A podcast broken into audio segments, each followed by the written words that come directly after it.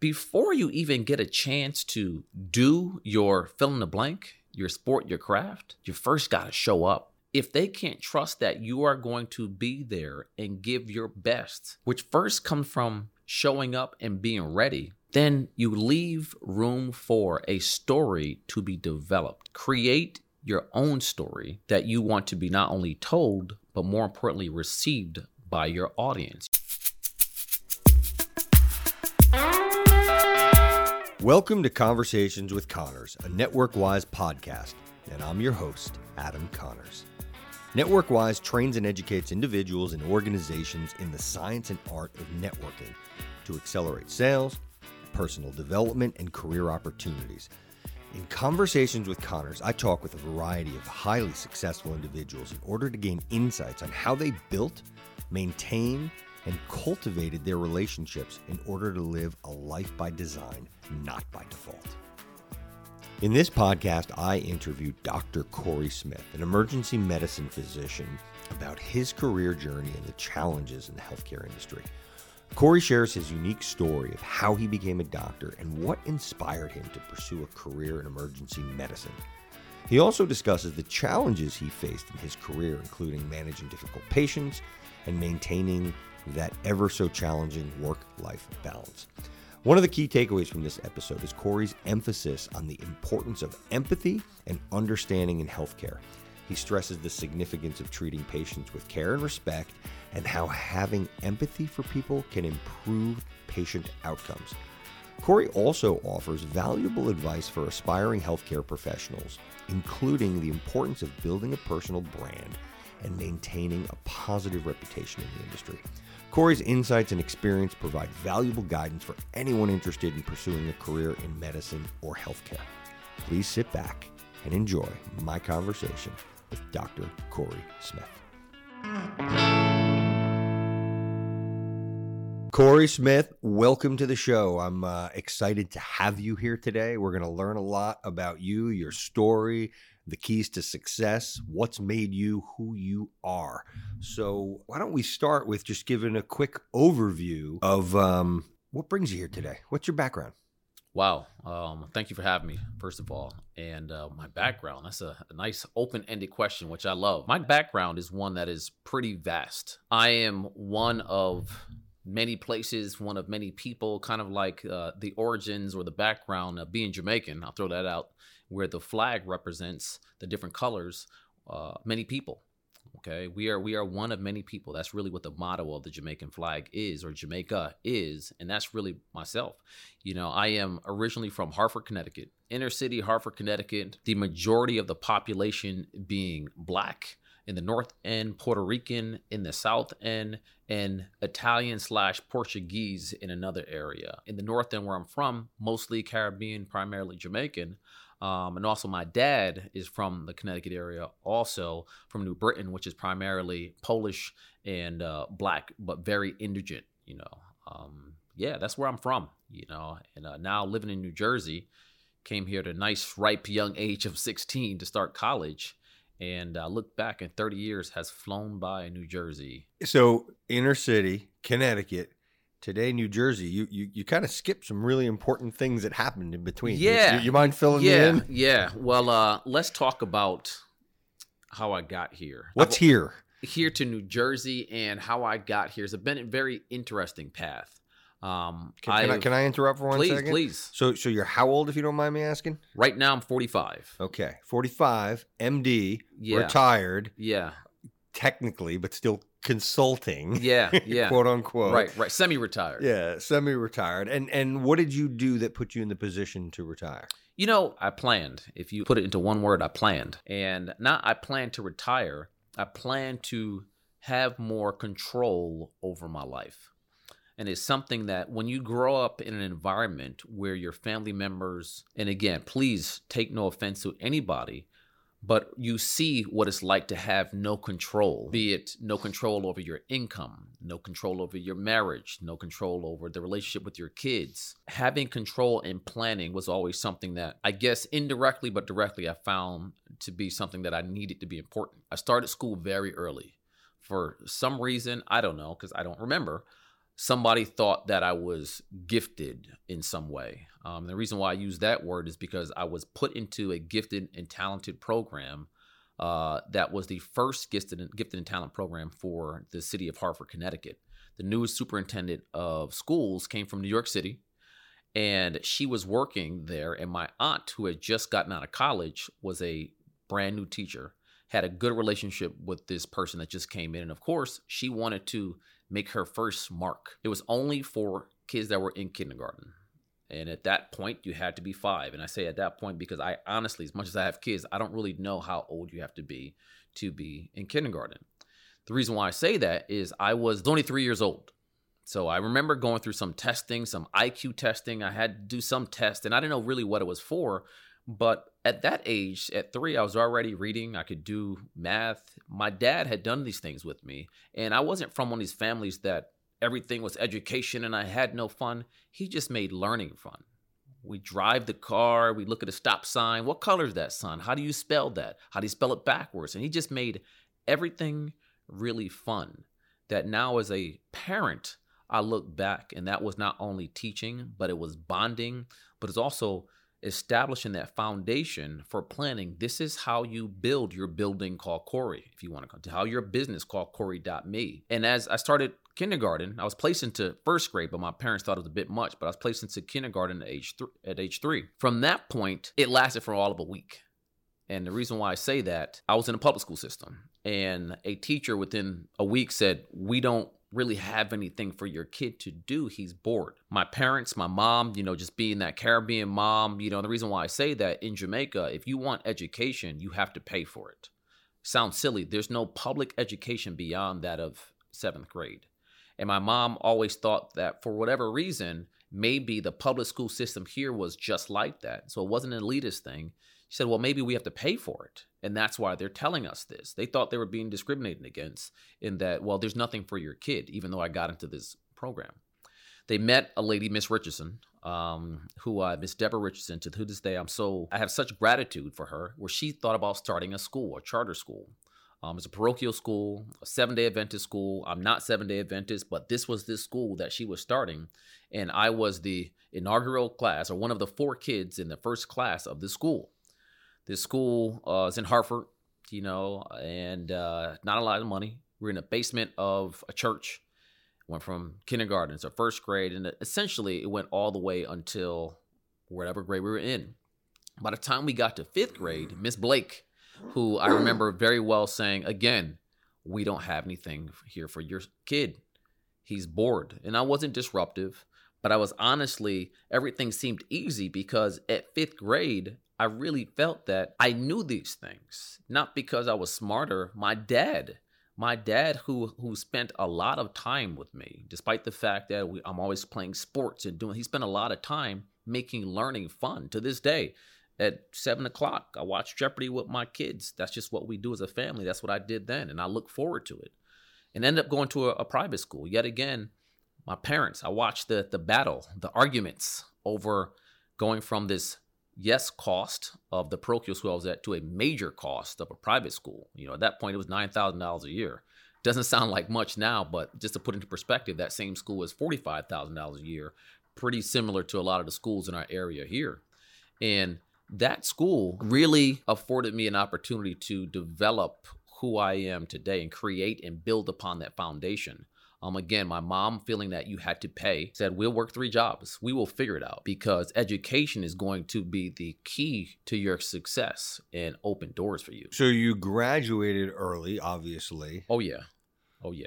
And I uh, finished high school by the time I was sixteen. I started college at sixteen. And did you know right away you were, you were going to be a doctor? For the most part, you know, it's either playing professional sports or being a physician. When I made that decision that I really wanted to be a physician, it was the summer of seventh and eighth grade, one of my many summers while, you know, spent in Jamaica. I spent pretty much every summer in Jamaica. And how? Why medicine? The reason why I chose this had to do, and it sounds, you know, outside of, yes, I love math and science, I knew early that I liked helping people, but more important, I realized that the lack of healthcare was something that has devastated my family to this day. And whether it is due to lack of funds, lack of knowledge, ignorance around their own healthcare, lack of caring of physicians about them in terms of being dismissive. I knew, and I, it was very clear to me that my family was suffering from the lack of healthcare. My grandfather, he died when I was three. I remember him vividly. I remember going to his funeral. I remember sitting on his lap. I remember sitting on his lap because he couldn't walk and he had no legs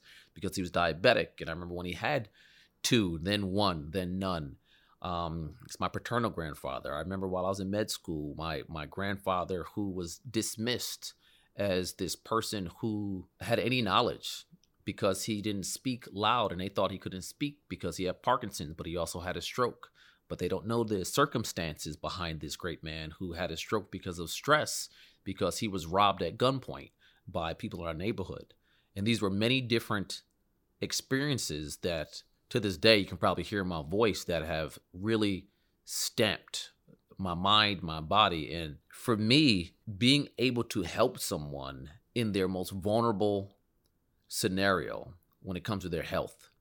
Um, the beauty of health care is that you can't buy your way out of that particular disease. You can't buy your way out of that accident, that foot mm. fracture, that chest pain, that you can't. You may have access to better health care, but that's also one reason why I became an emergency medicine physician. It's the great equalizer. What do you mean by that? Emergency medicine, you know, we are like the blue collar docs. We're the docs that most people, most physicians don't want to be emergency medicine doctors. We do at the time when nobody else wants to, and we do what no what other doctor does. ten percent of emergency medicine is real clinical care. Again, you need to know what you're doing. You need to know a lot about a lot, but ninety percent is about just being relatable, having people skills, because that person doesn't have the ability to put on their Gucci sweater and come in with their wallet full of money in their bank account. None of that matters. What weight they are, their race, their clinical acumen, their their education, are they a P H D? It, it doesn't matter.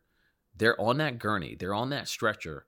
And what they need is your help. If I'm wearing my Gucci shoes and my Gucci tie and slacks because I'm a plastic surgeon, and I want to make sure that patient has trusted me because I look the part to help him or her feel good, it doesn't matter. What matters is that there's somebody that's coming in there that can really take them from the deepest, darkest place that they've probably ever been, and or at least for that moment, that their life has been turned literally upside down.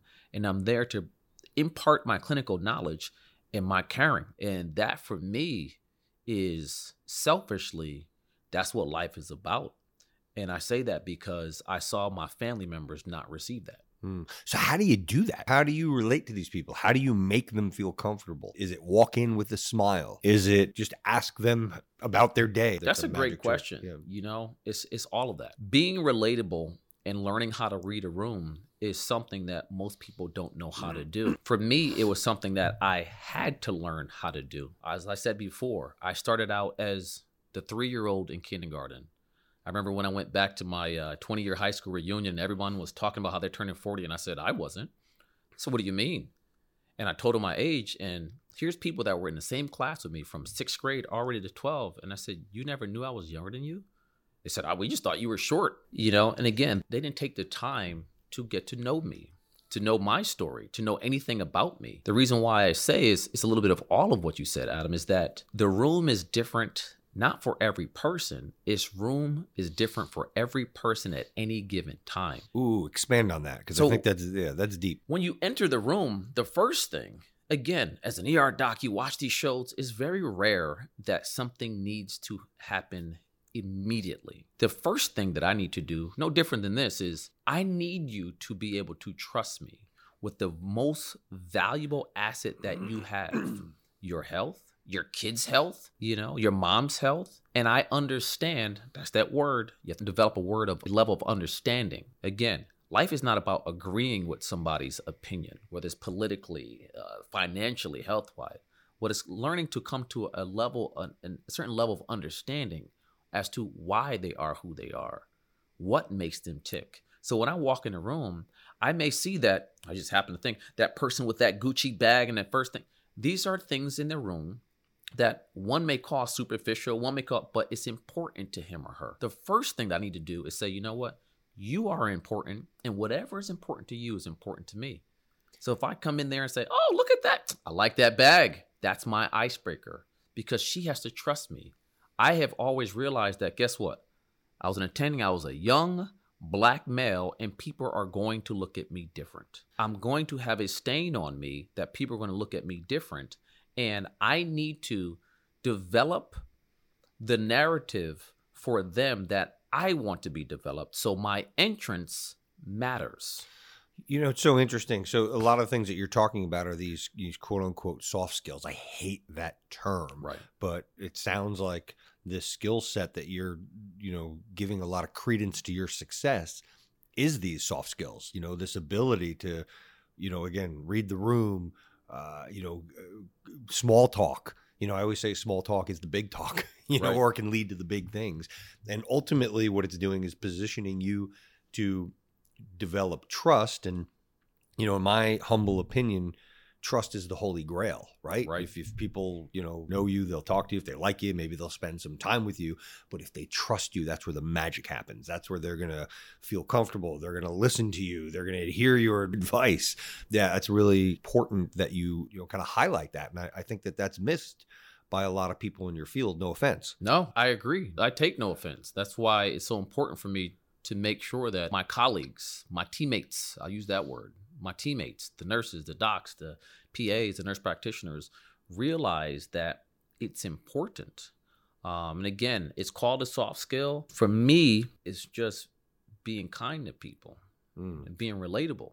How important did sports play in your ability to connect with people and to, you know, kind of do what you've been able to do throughout the years? It taught me what trust really is and what trust looks like. I happen to come from a very loving family, so I knew what trust looked like and having the biggest cheerleaders in your life that truly care in that world, fortunately. So that's something that I've never had to, and it would be difficult for me to relate in that regard.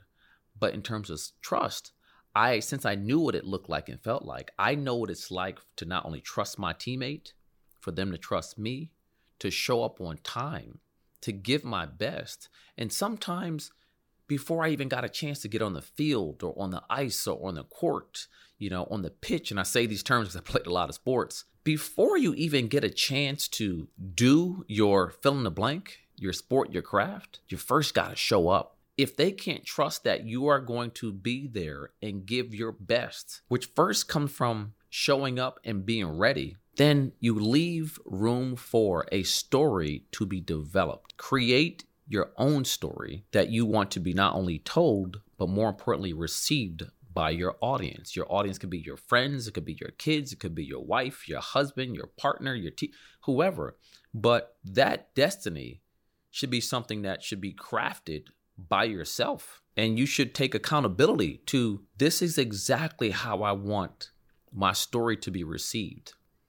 Mm. It may be received different, it may not, but this is how it, I want it to be received. I understand the stereotypes in the world, that's great, but I'm not going to use that as an excuse why I cannot. But I'm going to go out of my way if I need to, because it's that important for me to develop the narrative that I want to be developed. Mm. Someone can say, you know what?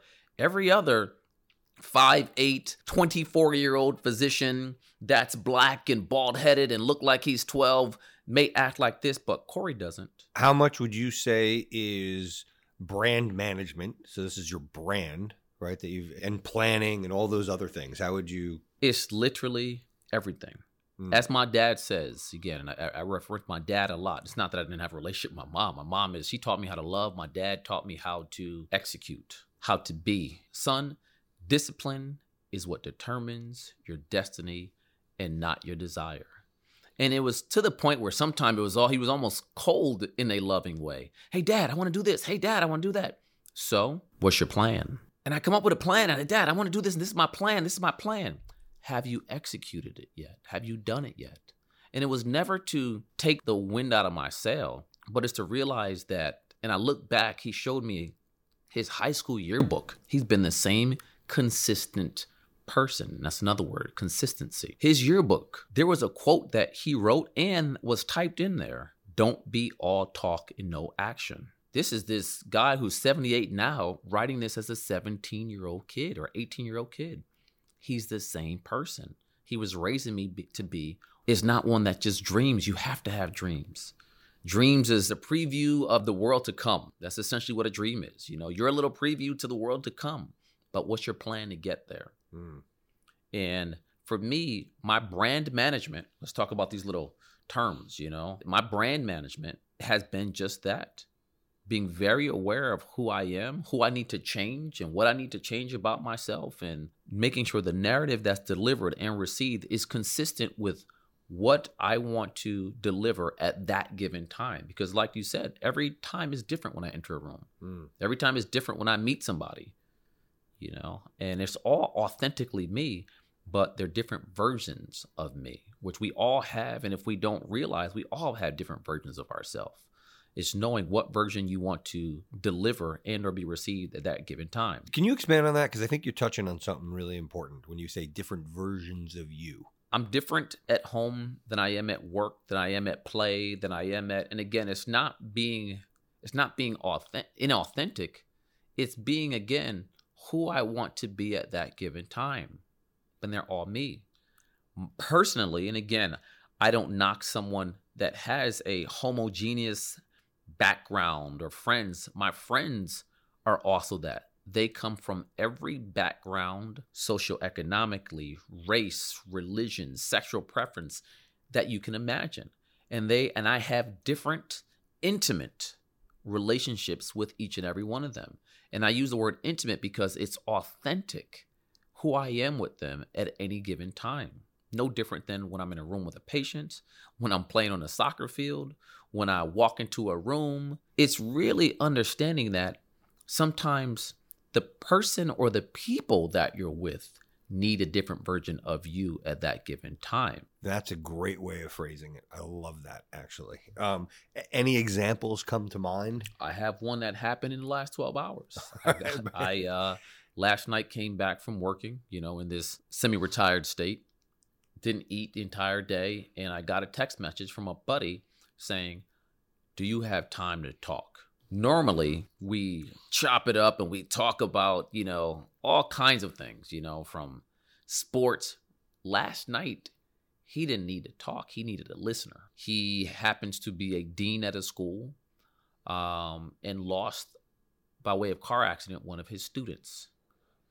And he came home and he was not only frustrated by his emotions and hurt by his emotions, but when he came home, his spouse didn't give him what he needed. What he needed wasn't a lecture. What he needed wasn't any comfort in food. And he said out loud, I just needed my wife to give me a hug. And she just wasn't empathetic. That word empathy is something, to me, that's important.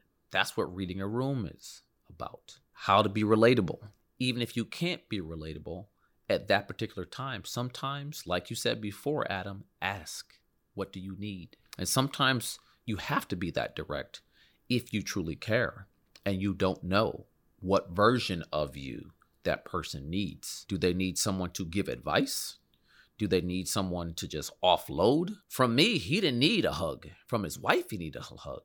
What he needed from me is just to be in a space that's safe that he could just offload. Because that particular time, he walked into the room and said, it's just been a rough day. Do you always have this uh, high level of E Q? Or is this something that you've really focused on building?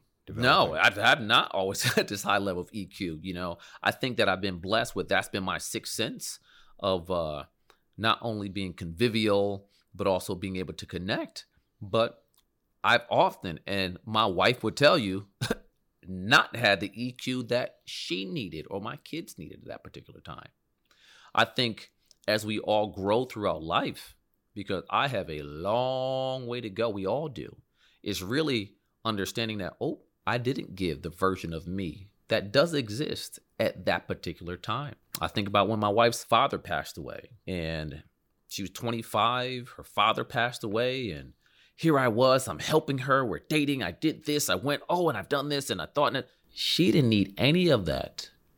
What she needed was someone to just give a listening ear. And as we move through life, whether it's business, work, play, it's really understanding not only the versions of yourself that you have and you develop, but like I said, what version of you does your audience? And again, I hate to put it this way, but you're on stage all the time. It's a great way of putting it. I love that. You know, it, it's funny. Um, well, not funny, but you mentioned the word empathy, and I heard somebody describe empathy one time as caring about what the people you care about care about. Bingo.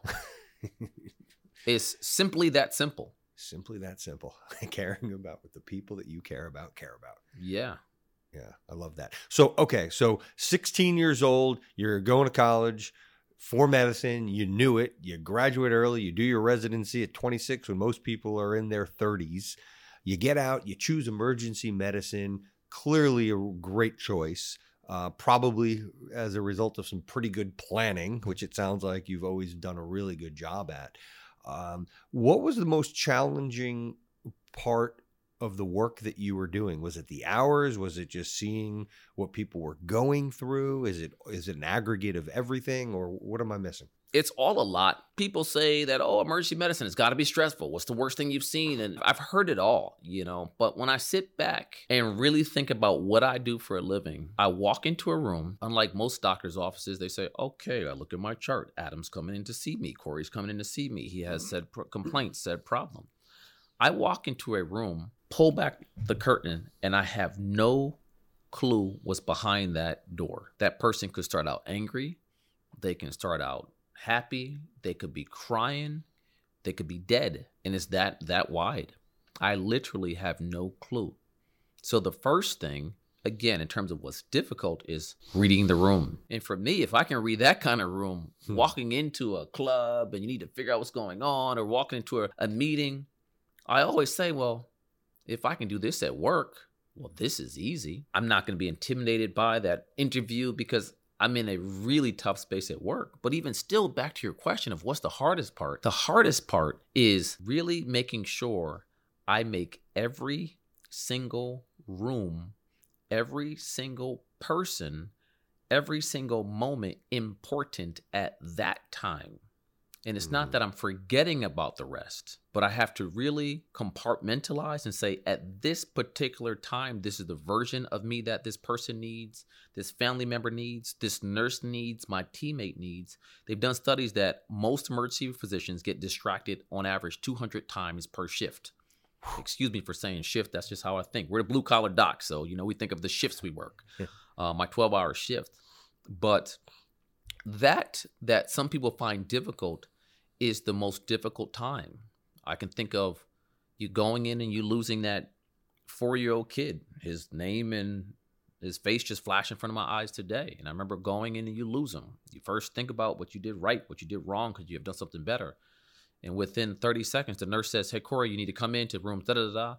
And you start shedding your tears. You look in the corner. You physically shake it off. And I have to walk in the room, the next room, and say, hey, how you doing, Doctor Smith? Pleasure to meet you. How are you? And it's not me being inauthentic. It's not me putting this show. It's really that. And I have to, for a moment, I have to forget about it mm. because I'm not going to be the best version of myself as a professional, as a physician that I need to be. And it's not normal for people to be able to do that. Yeah. Let me change it up for you. Advice. What advice would you give? I've been to the E R multiple times, unfortunately. What advice would you give people that are going to the E R? Because obviously there's different levels. You know, I've I've gone where literally I had an artery erupt in my throat, mm. where it's like, you know, level ten. Right. You know, right. I've all been there when we're like really sick, you know, where you're, but you just, you know, maybe your doctor's not available. You know, any any advice, because you can go to these E R and, you know, there could be, you know, some people, the E R is their primary care. Right. You know, and you're showing up, you know, it doesn't matter if you're the Gucci person that right. that you're you're on the same playing field as the person who's using this as their primary care. But any advice, any suggestions for those to get the proper attention without being rude, without coming off as uppity, whatever that might be. Right. When you're, so I'd love to get your perspective on that and advice on how to, I don't even know. Navigate what, the healthcare yeah, system. Yeah. That's a, thank you. For, I get it. I get it. You know, first of all, is really understanding that room that you're in. You as the patient reading the room. Ooh. When you look across and you see that homeless person with no legs, and not to sound, you know, grotesque, but there's maggots coming out of a wound five feet from you, or the person is running around because they're high on P C P and they're running around the emergency department naked. And yes, you do have your little one there and you don't want them to see that. Give the people, that team that's there, a little grace. And that's something that I try to do almost everywhere I am. As much as we all get frustrated and we want to complain, give them a little bit of grace. More likely than not, that person is on their twelfth hour. And I say that because we work twelve-hour shifts and sometimes even more.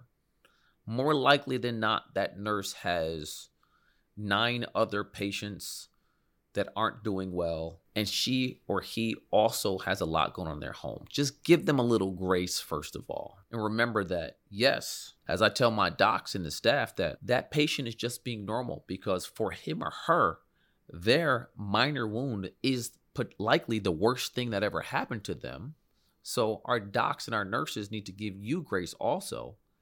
But just back to your question, what could you do to navigate it? Start with that. Doctor So-and-so, I know you may be busy. Or how's your day? Or something along those lines first before you unload. That's great advice. And the reason why I say that, in a short twenty years of doing this, seeing over one hundred twenty thousand patients, I can probably count on one hand how many people, patients and or administrators and or doctors stop to ask me that. I know that because I'm taken back, because first of all, somebody cared, even for a millisecond, more about themselves to ask me, whether being genuine or not, I don't know. And I really don't care, because for a moment, it gave me two seconds to also say, you know what, great, bad, unload, but wow, let me really redirect my attention to someone that I'm caring for that has a little bit of care and concern about me. That's funny. That's great advice. And I think that that applies to everything, right? Yep. Like, th- I mean, I just was on a flight last night, got in late. I'd asked the, uh, you know, the flight attendant, just, just making small talk while I was waiting on the line, and just saying, you know, uh, seems like a slow day. It, it wasn't, we were delayed a couple hours, all this kind of stuff. And, and just asked how, you know, the rest of the day, Or, or I, I'd actually asked how the previous day, because there's a lot of issues with weather, like we talked about earlier. And then uh, later on, the attendant kind of like side-handed me like an extra bag of pretzels. you, right. you know, not that you're looking for anything, but no. Just that little thing. You know, they were, because they'd also made an announcement how they didn't have, uh, they'd run out of food too, so right. They couldn't serve food. So this was that attendant's nice way of saying, hey, thank you for asking me about my day. Thank you for remembering me. Thank you for turning me in, not to a widget, or taking me from a widget or random to making me a person, being humane, showing that sense of humanism.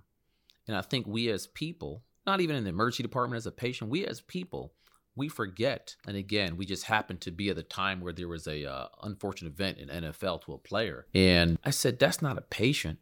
That's not a football player. That's somebody's kid. He's a twenty-four-year-old kid. That flight attendant, guess what? That's somebody's mom. That's somebody's wife. Would you speak to, would you want someone to speak to your wife in a negative way? Would you want someone to yell at your twenty-two-year-old daughter that started her new job as a flight attendant and yelled at that way? And I think sometimes we all forget that. That is a human. That's not somebody with that uniform on, or that that that that white coat, or that flight attendant outfit, or that captain. They're not here as your servant. That's, they're doing a job, but they happen to be a human first. They too are stuck in traffic. Mm. They're too trying to get home to their family. So you're not the only one whose day's been derailed. They should have been home to open those Christmas gifts with their kid, but they also could not. So if we sit back and give those people that is that are serving us, it must, that's what we all do as we walk by. You know, Adam, I saw someone in the hallway today that, you know what, you you waved at, just said good morning. You might be the only one that waves at her today, as sad as that may sound. When she goes off into her apartment, she may not have a, another person to share life with, a dog, a book. We have no idea what people are going through. We all wear this shell. And sometimes the smallest gestures, by making her a little laugh, you know, that's what I do in medicine. I say, you know what? I try to add a little levity to every experience, to take something that someone thought was going to be horrible or not possible and make it, you know, I went to the E R last night and it wasn't that bad. Well, it wasn't, wasn't busy. Oh, it was super busy. It was terrible. And there's it smelled, but it wasn't that bad. What happened? Yeah, I need a surgery, but it wasn't that bad. If you can change that one, that narrative, even one time, somebody develops hope. They develop a new version of the emergency department, a new version of, oh, neighbors in the buildings are horrible. You just made the fact that you're her neighbor. You know what? Being neighbors, having neighbors in the city, it's not that bad. They speak. They say hello. And as a patient, as a consumer, we're all consumers. We consume coffee. We consume this. We go to the grocery store. I would really like to tell people that your life is going to get better because, it, in my opinion, you feel more fulfilled and blessed because you're always adding something to someone, and you realize that it actually adds a lot to you. That's great. It's uh, kind of like uh, the small talk is the big talk. Well, the little things are the big things. Yeah.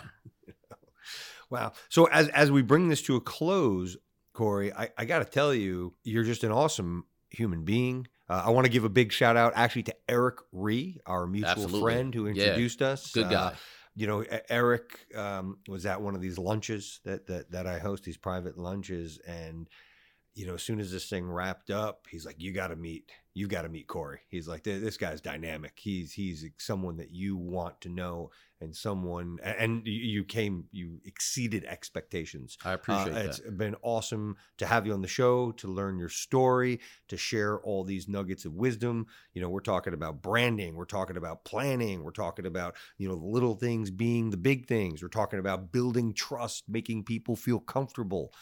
You know, uh, as keys to the success that you have had. You know, you really didn't talk about, you know, how even though you're incredibly hardworking and intelligent, you didn't even talk about the medicine. You talked, again, getting back to some of these other things that have really made you uh, successful and to position you where you are today. So, again, I really thank you for making today happen and uh, and for coming on the show. I appreciate you. I appreciate you. You know, um, I guess the answer... or to to really address me talking about the medicine, I just happen to be a doctor. We all just happen to be our career, chosen profession. For me, being a physician is not what makes me. Being the kindest individual, and I think that's the way I was raised. Parents, people always say, your parents must be proud of you. You played sports professionally, you're a doctor. So you must. Yeah, I think they are, but they would always tell me, were you kind to somebody? As a young kid, my mom would say this, but it didn't really hit. It hasn't resonated until I now have my daughters that one day you're going to have kids. And she would say that. I said, Mom, you're always helping somebody. She said, Son, one day you may have kids and you hope that somebody looks out for your children. And now being uh, that father, I just want to close on saying, you know what? Again, it doesn't always come back to you directly. You may sit down, Adam, one day, and your daughters, you know, I see that they either love soccer or play soccer or both. They're off somewhere. They could be playing intramural. They could be playing professionally. And someone, they're going to be rushing. And someone just, hey, ma'am, you forgot your bag or you forgot that. And you may never know about this. But somebody did something kind for your kid. And you said, you know what? I spent a lifetime being the best person that I could, at least that day, that given time. And it was paid back to me by somebody being kind to my wife or my kid. And that's what life is really about. That is beautiful. What better way to end? Thank you, Corey. I appreciate you. Thanks for listening to Conversations with Connors, a NetworkWise podcast. If you or someone you know is looking for a career change, building a business, seeking to expand sales, or is just generally interested in improving your overall health and happiness, then head on over to network wise dot com to gain access to a plethora of resources to help you build your networking skills and community. Those who are ambitious will network. The ones who succeed will network wise.